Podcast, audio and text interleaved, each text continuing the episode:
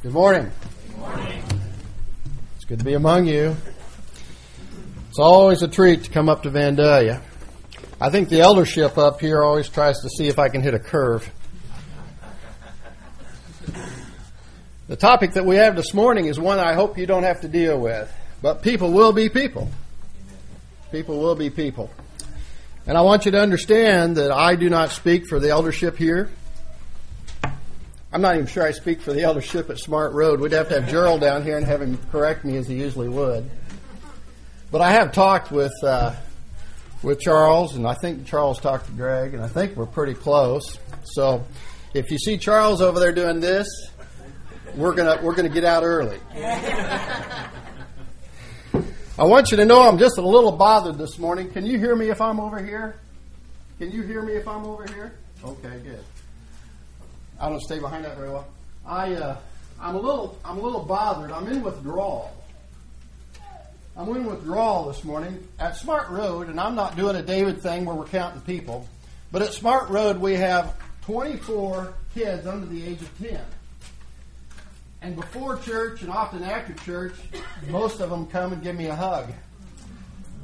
I haven't gotten any of those this morning. I got hugs from some wonderful people. I think I got seven or eight hugs this morning. It's pretty cool. But uh, that's special, isn't it? To see the next generation coming on and to see all those kids and, and they'll come up and hug you and, and, and show you their appreciation for you. There's one in particular, cute little blonde gal, blue eyes, absolutely adorable. She'll come up and she'll look up at me raise her arms up, and she'll say, Papa. I picked that one up pretty fast. That's a special thing, isn't it? Those of you that have enjoyed that kind of relationship, to have someone call you Papa, to have someone miss you. I'm missing that this morning. I'm missing all those hugs. I'm missing that one. I tell you what, we have a second one that's already here, Vivian Opal. Isn't that pretty? Opal was my, my grandmother's name, one of my favorite people in all the earth. So I was thrilled to death to have Opal. Let's see, we're going to go to 20 after. Is that right? All right. Charles, wave your arm when I get to, to that arm. Opal was one of my favorite people, lovely person, and I was just thankful that my daughter was willing and son-in-law. I think Zach allowed it. Uh, to, to use that name, Opal. But you know what? Just because she has my grandmother's name does not guarantee me a relationship with her. Does it? Have you seen family relationships break down to where the parents and the kids don't talk? Or there's a distance between the parents and the grandparents? Have you ever seen that before? Can that happen? Really? So, do relationships take work? Can tell you that I have a concerted effort going. I want to make sure that when Vivian Opal turns 10, she calls me Papa. And she loves me. And she wants to spend time with me. And when I'm not there, she misses me. That's what I want. That's what I want. And I have to set aside things that I want to do, right? I've been spending all my life running back and forth to downtown Kansas City bringing dollars home. But priorities change, and you think about those relationships. You think about the family, and you think, what, what could I do different? How can I deepen this relationship? That's important. How can I deepen a relationship? You know, when uh, when Vivian came, we were all anxious to see her, you know, and you go in and, and Cassie's feeling okay, so that's the first thing, you know, make sure mom's all right, right? And then you look at her. Oh, whose nose is that? Oh, I think she got my dad's ears, poor kid. I think she does. But but you look at all the family traits, right? Who's feeding those? All that stuff, right, moms? I never could do any of that. I, I got the ears, I think, right, but the rest of it, I, I don't know. But you watch and you look for those personality traits. You, you look for the genes to kick in. That's why I feel sorry for both of those kids. They got my genes. Right? So keep them in your prayers as they go along. But there are family traits that we look at. There are genes. There's things that are passed on. The name means something, doesn't it?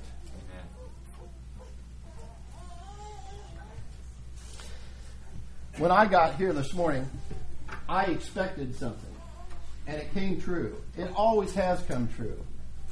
There's a brother here that comes and hugs me. Sometimes will kiss me. Tell me that he loves me.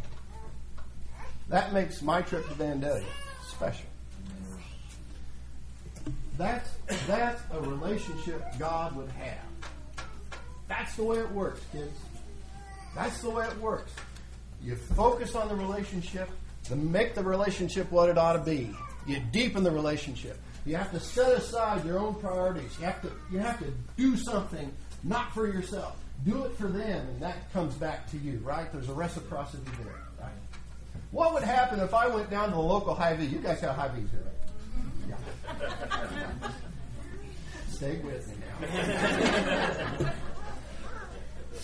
what happens if I go down to the local Hy-Vee and I see a cute little blonde haired kid with a little blue bow in it and she's got blue eyes and I pick her up and kiss her? What's going to happen? Greg's going to be bailing me out. what happens if I find a, uh, a, an old gentleman and I walk up to him, I kiss him on the cheek, and? What's going to happen? Today he might ask me for my phone number. right? You see how it works in the church, and you see how it works outside of the church?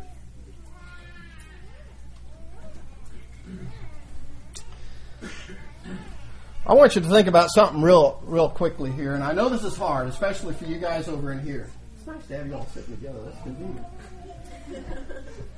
You know what a fascist state is? You heard of a fascist state before? Uh, a guy named uh, Hitler, I think, tried to put one of those in place. What was the state of religion in a fascist state?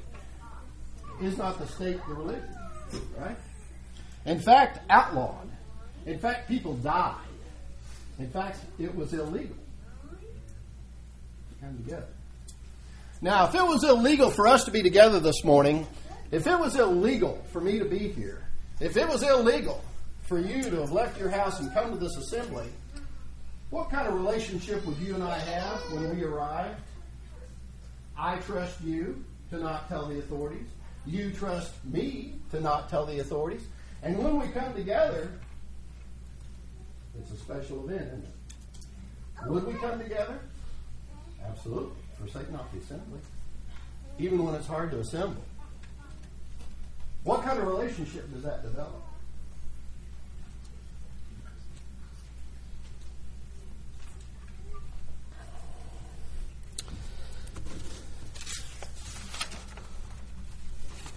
We are the family of God.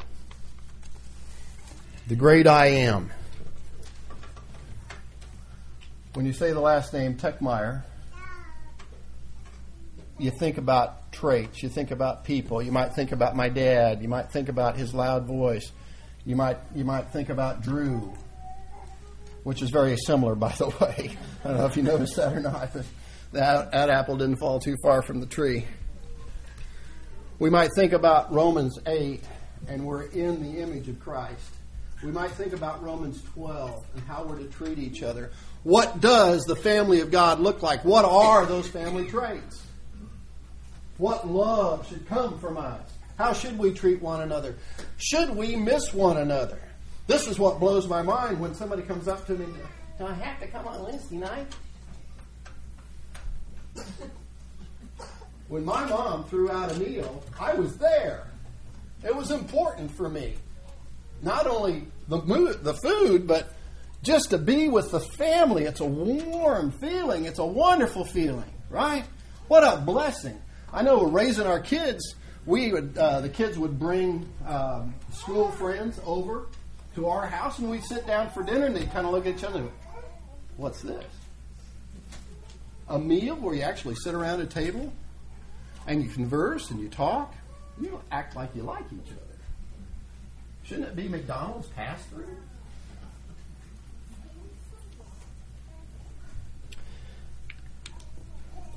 Do you bear the family traits? Are you working on those relationships? Are you deepening the relationships? When you're gone, do people miss you?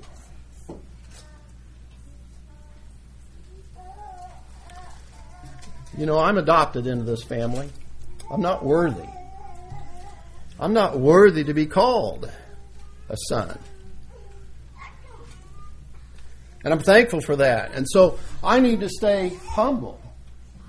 And I need to be looking out for my brother. And I need to look, be looking out for the other person that's just like me, that needs salvation. How long is eternity? Young people, think about that. How long is eternity? And how important is it what we're doing this morning? Getting our batteries charged, thinking about important things. 1 John 1 and 3 says, That which we have seen and have heard and declared unto you, that you also may have fellowship with us. And truly our fellowship is with the Father and His Son, Jesus Christ. What a blessing. I'm not worthy of that fellowship. I'm not worthy of that relationship. He goes on in the sixth verse if we say that we have fellowship with Him and we walk in the darkness, we lie. We lie and the truth is not in us. But if we walk in the light, as He is in the light, we have fellowship one with another. And the blood of Jesus cleanses us from all sins. What a wonderful state. I've been cleansed from my sins, and I can tell you, I, I among all sinners, is I, I'm, I'm the best at it. I'm very good. I think I'm better than Paul, and he said he was the best in his day. But I needed that cleansing power. I need this family. I need your fellowship. You help me walk. Because it seems like some days it's a long walk. And there's places where I trip. I got problems. Fellowship, as it's often used in the scriptures, I'm not very good at Greek. I didn't study it, so I'm not going to try to pronounce it. But it means a partnership, participation in, and communion. Did you know fellowship means communion? When you come together and you're hugging each other, do you feel like you're in communion? It's exactly. That's exactly where you are. Open your Bibles to 1 Corinthians, the fifth chapter.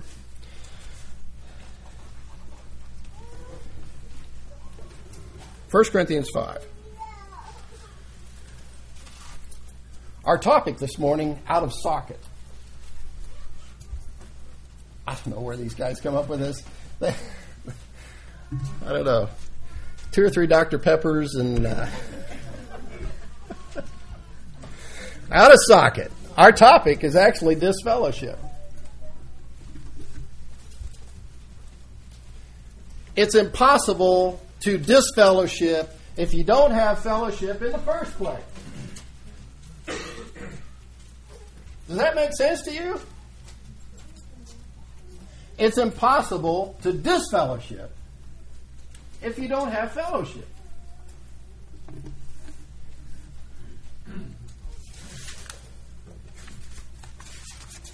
Time to turn a page.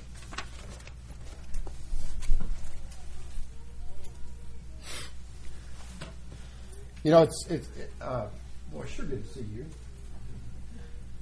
It, it, just just to see it done right, to see it done for so long. It's just encouraging for us kids. Thank you very much. But let's say I was just a casual member of a congregation. Let's say that I came, you know, Sunday morning and let's say I knew the names of most of the people, but I got my own thing going, and you know I've given my two-hour check off, or some cases one-hour check off, right? And I've done it. Thank you, Lord, and I'm on my way. And let's describe that relationship as a scale of one to ten. Let's describe that as a two. Within any congregation, there's twos, and there's fours, and there's sixes, right? There's some tens. When we think about disfellowship, and we don't like thinking about that. I don't like thinking about it, but it is something that we've been assigned to think about this morning, and look at what the scriptures say about it. And, and I can tell you right now, we're not going to get to all the passages. And we're not going to come to any kind of conclusion. Okay? Just going to give you something, something to mull over. You need to study and show yourself approved unto God. This is one that you need to decide. But let's say we've got people that are sitting on about a relationship of about a six. That's fairly comfortable. And then we have somebody in our congregation that has sinned. And they're telling me I need to change my relationship with that person. Now, if my relationship is a six, I got to go down, right? I got to change something. Something has to drop. Something has to be removed from what we had before, right? So if my relationship was a six, I got to take it to a four and figure out what that is. If my relationship's a ten, I can go to an eight or a seven and we can deal with that, right? But what if my relationship's a two? Where do I go? Can you see the difficulty here? When we start thinking about disfellowship, we first have to think about fellowship. We first have to see if the body's functioning properly in the first place. If there was good fellowship, if the body was functioning properly, if the people were close, does that reduce the probability of disfellowship?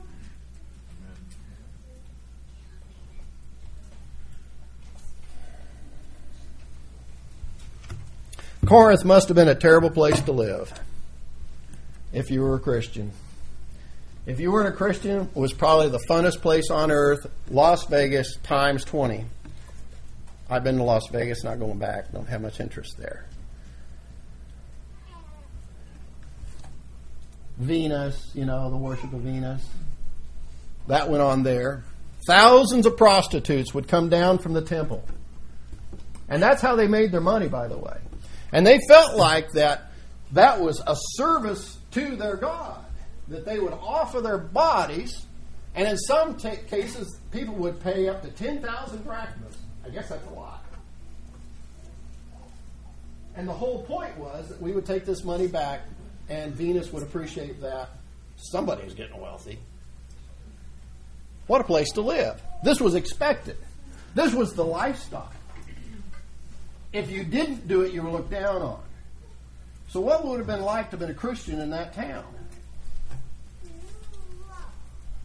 Difficult. Difficult. It was actually reported that there is sexual immaturity among you. Well, wait now, in Corinth, that's just the way it goes. And it was actually reported. Now, Paul's not at Corinth when he's writing this, is he? No. So Paul heard about it. So what we have is sexual immorality that's heard about and is so common that it's reported. It's commonly known. So when we think about this fellowship, remember this. It's commonly known. I don't know how you see this, but when Gerald and I have to wrestle over issues, we uh, we first try to figure out who's involved and who knows if somebody, like we all do, if, if somebody has sin in their lives and they come to you, this, this happens, oh, fellowship, this happens. People come to you and I've sinned and I, I just, I, I, I can't get out of this. I got to figure out how I can change my life. Can you help me? Well, the first thing we need to do is drag you up in front of the congregation and have you explain that to everybody. Now, who's that help? You got so many people out there that are shocked. People that are sitting on number two relationships that can't handle something like that, and all of a sudden they're having problems. So I, I kind of, we we kind of characterize it as, as private sin and public sin. Does that make sense? I know it's simple, but hey, it's the ownership of Smart Road. We try we try to simplify things if we can. So so we would work with that individual and help them and maybe go touch a couple other people that might be aware and work with them. But to bring it before the congregation absolutely serves no purpose at all. In fact, it's detrimental to the body, in my estimation. But it's actually reported that there's sexual immorality among you. This is a very common, well known issue. Such immorality is not even mentioned among the Gentiles, right? So, this thing, and we have some inclination, a man has his father's wife, right? We have some inclination of what the sin is, but that's not the important thing. But it's public. And it's, it's so hideous that even the Gentiles hadn't thought of it yet. So that's pretty bad. So we've got a very public sin that's detestable. And the congregation's response? They're puffed up. Now, how can you be puffed up about that? How can you be? Come on, think about this. Especially today, more than any other time in my life, people be puffed up about silly things. Well, we accept these people, and we accept these people, and what's wrong with you that you can't accept? We're bigger than you because we're more inclusive. Can you see where America might be? Is Corinth far away? That's where they were. They were inclusive. What's Paul think about that? I've already ruled on this. It's wrong. Let, us let's get back to let's get back to square one. God is perfect. I'm in His Son's image. I need to be thus. it's a progressive thought, isn't it? We can build on that. If God is perfect, I'm His Son, and I'm to be like Him. Then, boom, what follows? So the congregation thought they were doing a good thing. Paul said they should have been in mourning. When do you mourn? Primarily, when do you mourn? Yeah, yeah. And isn't that what's already happened? You see, the problem here is it's not my church. It's not these guys' church. It's not this guy's church. Whose church is it? It's God's church. Who adds to the church? Not the eldership. That's not surprising, is it? Now, when you come and place membership, you talk to the elders, right? But who adds to the church? Acts chapter 2.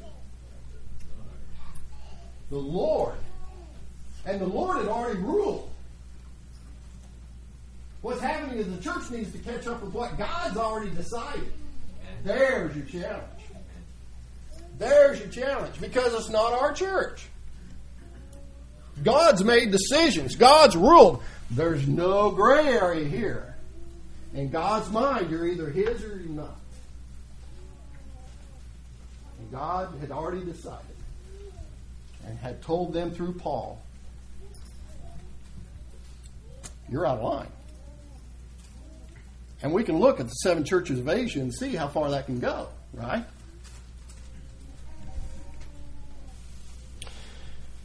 It's reported. You're puffed up about it. You should be sorrowful about it. For I indeed am absent in body, but present in spirit, and have already judged. In the name of the Lord Jesus Christ. Now notice that in verse 4. In the name of the Lord Jesus Christ. Why does he put that there? Is it by the authority of the eldership that this is decided? Is it by the, the, the authority of, of the congregation and we vote?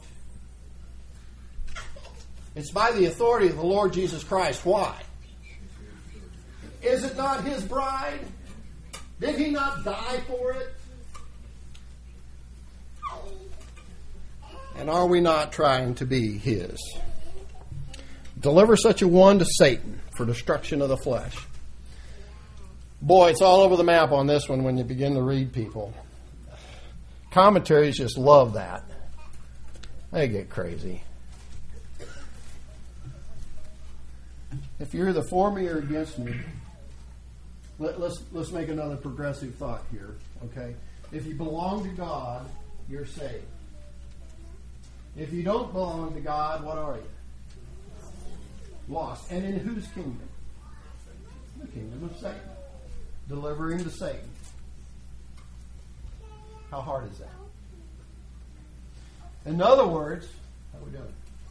In other words, you know that warm, fuzzy relationship? Now, if I'm sitting on a 10 and I'm going to deliver this person to Satan, I can move that to a 6. I can move that to a 5. And that's going to be effective. What's the goal? Yeah, Second Corinthians, second chapter. What's the goal?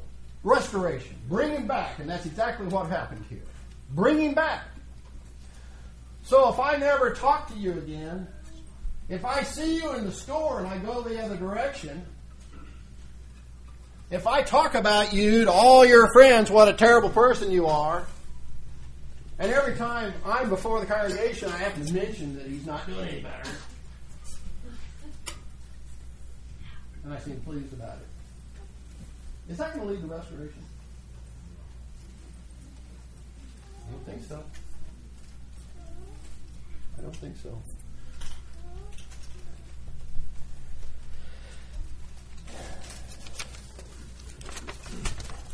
Time to turn a page.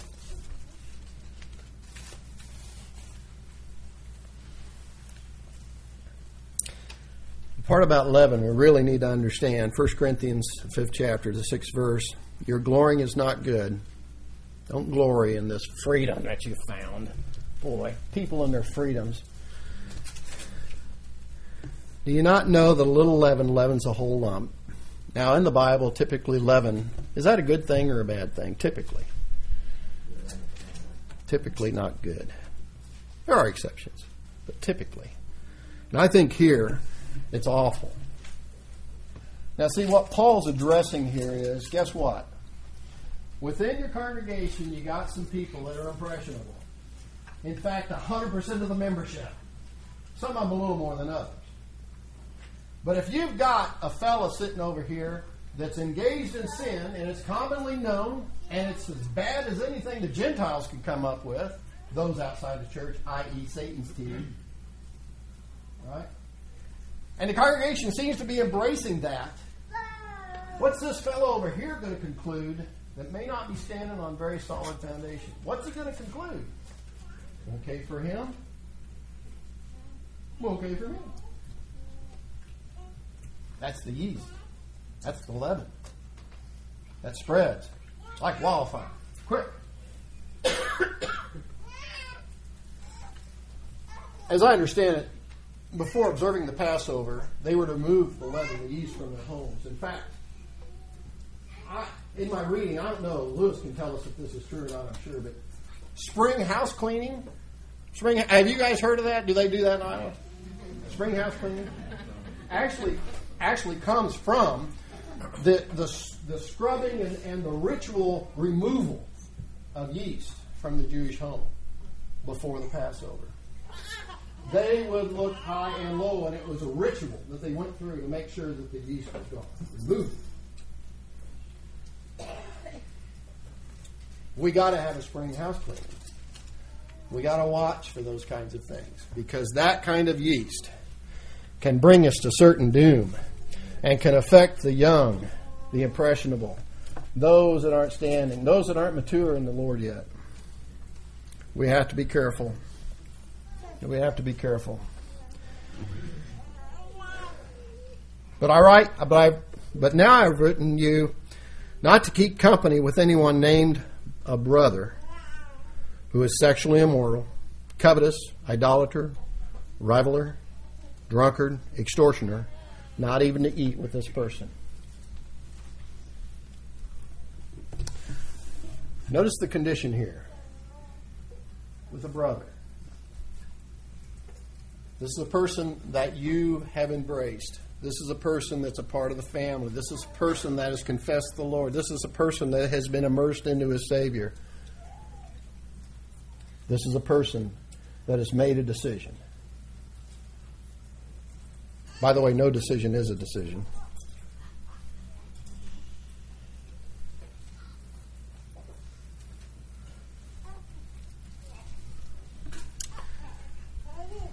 Not to keep company.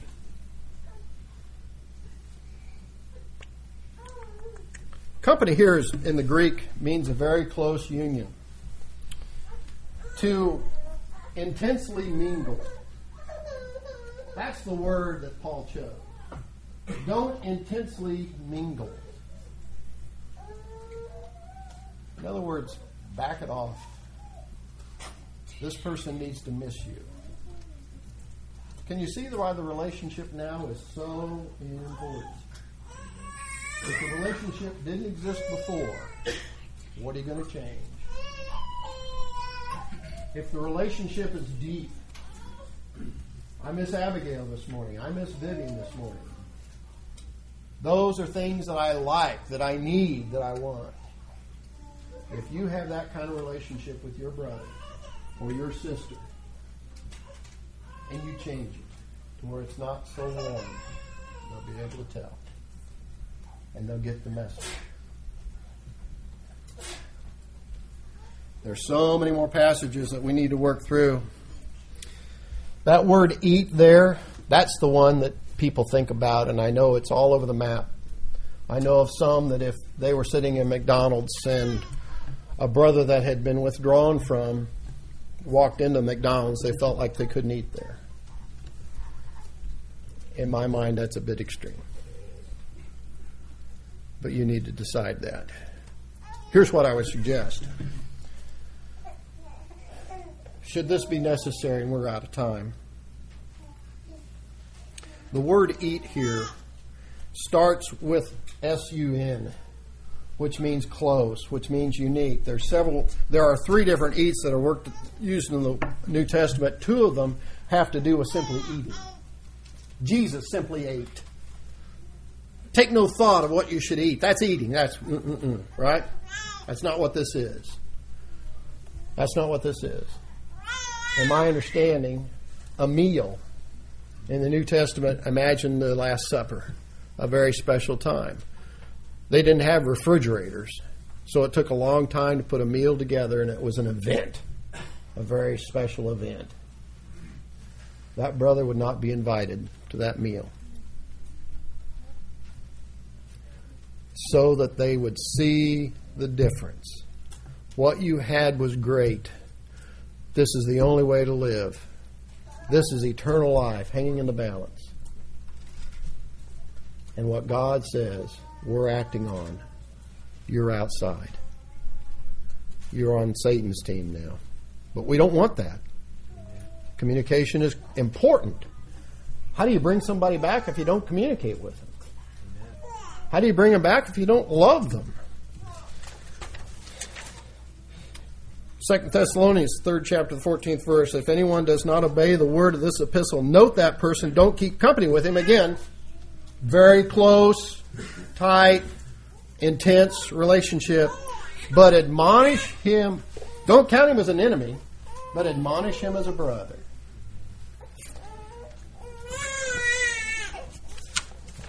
Praise the Lord, I've seen this work. Because what's at stake? Well, first and foremost, the health of the congregation is at stake. Because if Jesus comes and removes the lampstand, what do you got? Okay? So we got to play it by his rules. It's his body. Secondly, the, the health of the congregation, the young. You have to be careful. Watch the flock. Paul told the elders of Ephesus, even among you, terrible thought. And thirdly, and not, not less important, but the very soul of the person that you're working with, the soul has to make a change. Brethren, we have to change. We have to be sanctified. We do have to identify things that are in our lives and change them that are wrong. You're being prepared as a vessel of honor to carry something in heaven. I don't know. I've got work to do up there, and the only way I can do it is if I look like his son. And that's all we're saying. You need to change. Here's the scripture. Study it. Read it for yourself. Identify it within your life. If you don't change, here's what happened. Let me say this. What I don't see is if somebody's already changed their mind, if somebody's already left, do I need to disfellowship that person? Here's a thought. He's already done it. Right? Why write him? Why, why drag the congregation through? Why, why do all that?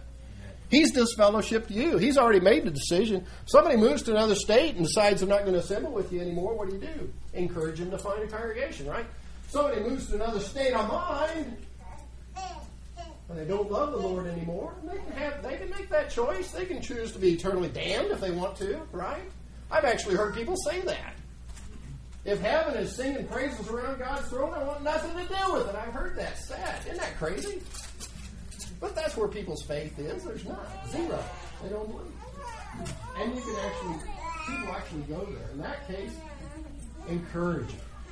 Try to encourage them to see it. But disfellowship, I don't think it's fits